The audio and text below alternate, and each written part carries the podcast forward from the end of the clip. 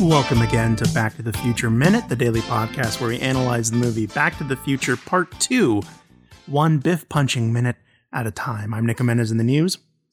I'm Scott Corelli, and joining us once again is, from the Flux Capacity cast, Guy Hutchinson and John Galbo. Welcome.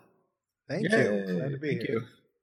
And today we are going back to minute number eighty-two, which begins with Marty having an, an almost William Shatner level reaction to uh, French pornography, and uh, ends with um, that classic um, punch to the face that was uh, such a such a great part of the first movie, and we get to see it again in a different edit.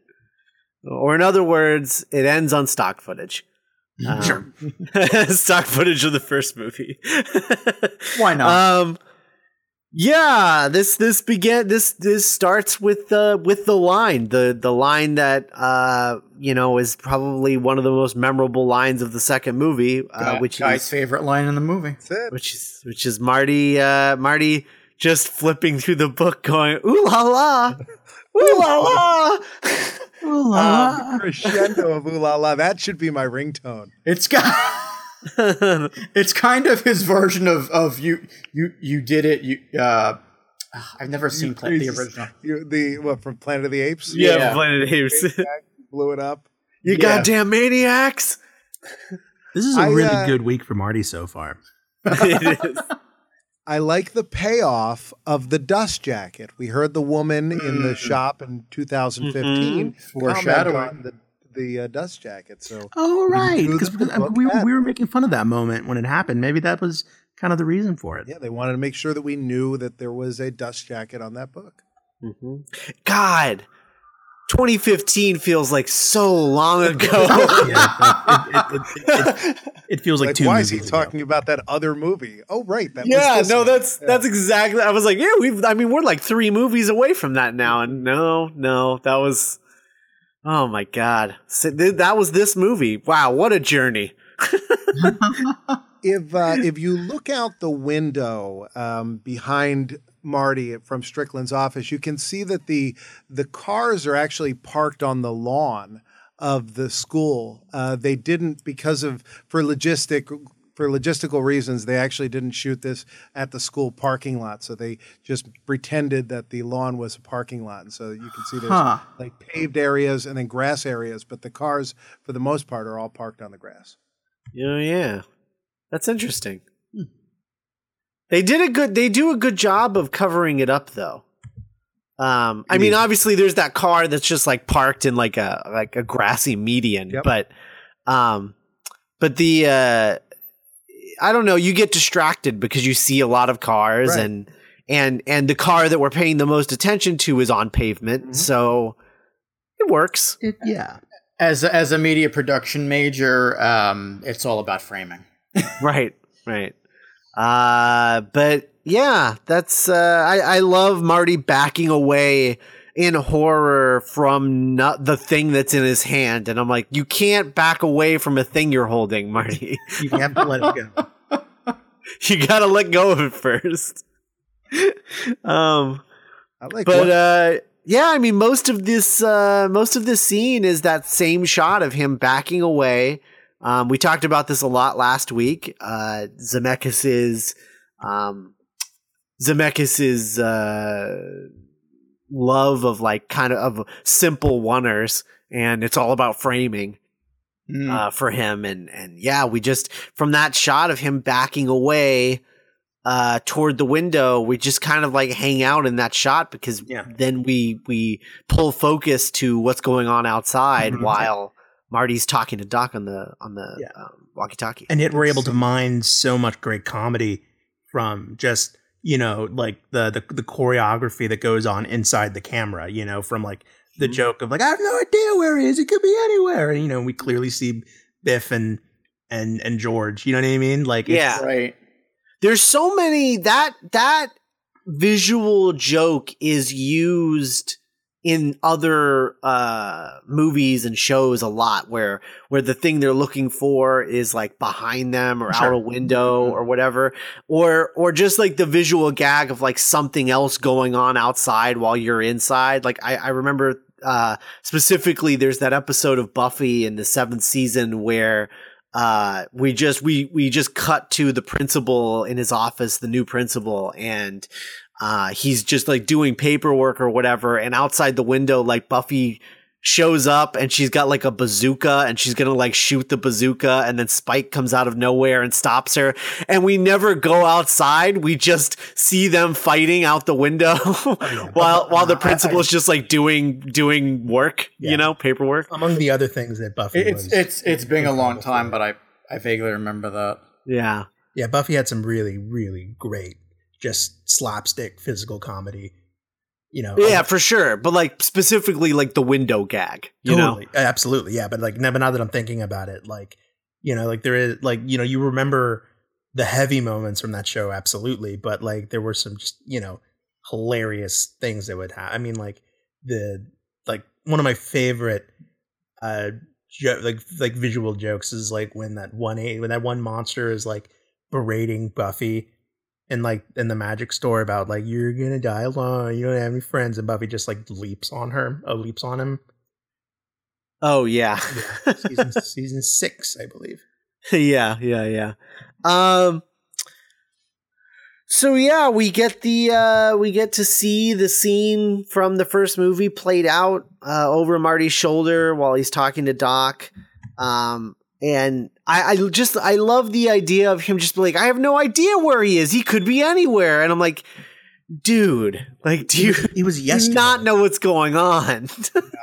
yeah. And it just, it goes back to, you know, we are love, or we love Marty because he's, he's just, he's not the sharpest tool in the shed.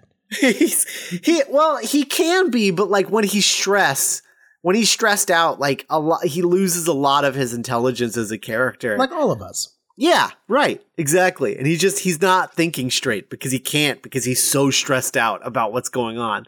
Um, and, and so he's still I just really love that. Still suffering from the ooh la la discovery. Right. Here's something I want to point out. At about uh, forty-five seconds into this minute, we see uh, Jeffrey Weissman now playing uh, George McFly, and they right. frame the shot so that the, the blinds are right across where his face would be, so we don't see his face. Oh. I'm, I'm kind of baffled by this, and I've been confused why they were so afraid to recast Crispin Glover, but they recast Jennifer. They got her all over the movie. I mean, you see her face with no concern about putting her face in the beginning of the film, but then Jeffrey Weissman, they're hanging him upside down. They're putting prosthetics on his face and shooting him. I, I think it's because, I mean, uh, for two reasons. Number one, I think George was a much more iconic Uh, iconic character in the first mm-hmm. film, and two, with this specifically, we are replaying that movie in a way that is meant to be interacting with the first movie. And so if if George didn't look like George did in the first movie, I think a, I, I think a lot of our I don't know, just our, our believability like would kind of go out the window as far as like what's going on here. Right. Yeah. Like it, it would almost feel like like breaking the rules.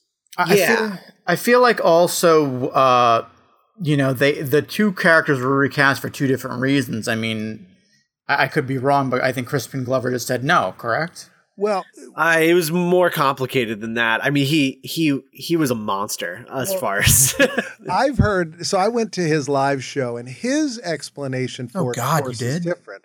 Oh, you got to see his live show. But oh man, he isn't it where he like murders rats live on stage or something? No, no. He reads some short stories and shows some films he made. Um, but he he articulated it in a way that seemed very believable to me.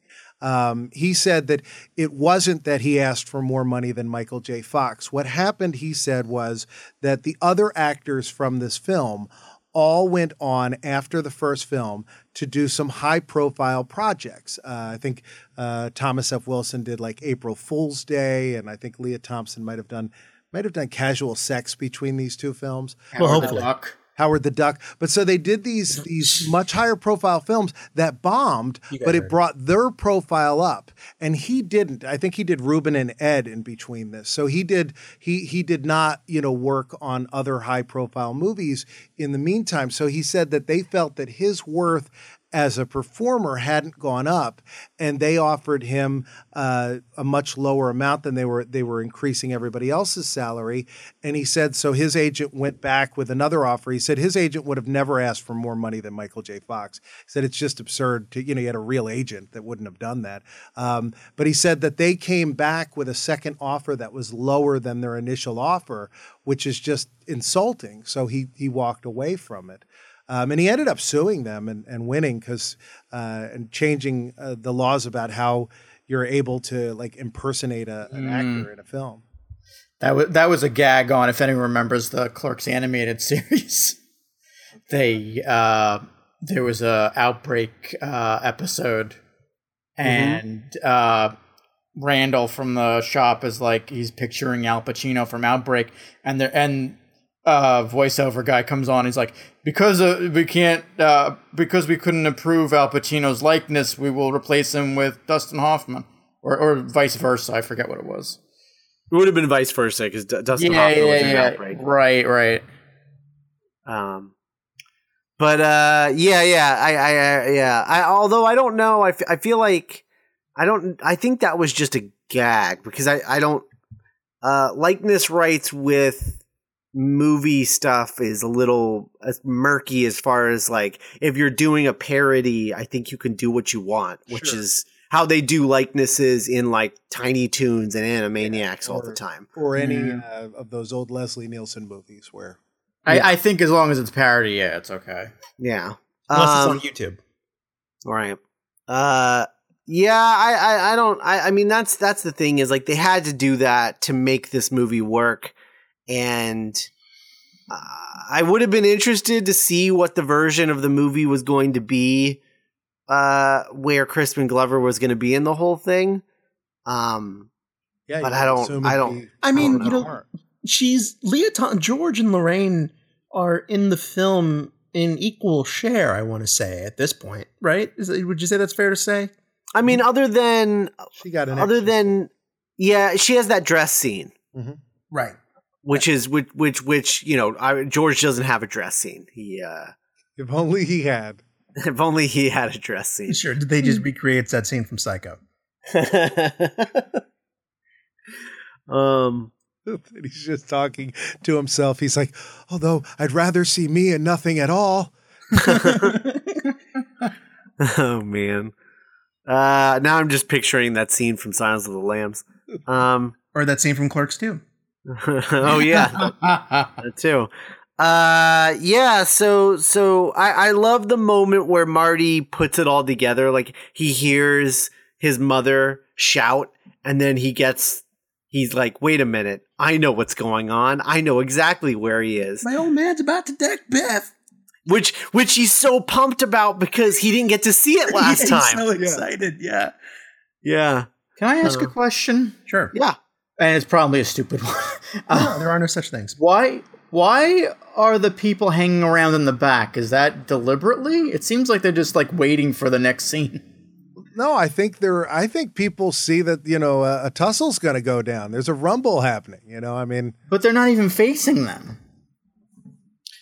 Oh, I think they're just, I, I, I what I assume is that they just walked outside like, you know, like, okay, what are we going to do? The dance is over. Yeah, what are we going to go do now? About, like, after plans. Like, hey, are we going to the In-N-Out? Are we going to, to Lou's Diner? Are we right. And then orgy? They hear the scuffle, and they're like, oh, oh I, I've got some entertainment for the evening. Let's go um, check this out. You guys want to watch George die?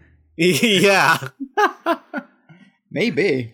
Um, and then they wander over there. Because, I mean, the thing is, we didn't see this scene from this angle, and there were people surrounding them when George punches Biff. So there needed to be people outside. So I think they're just trying to set up, establish that there were just people outside. Right? That's true. Yeah, because we do have that great, like, you know, like crowd reaction when, you right. know, when the kiss happens.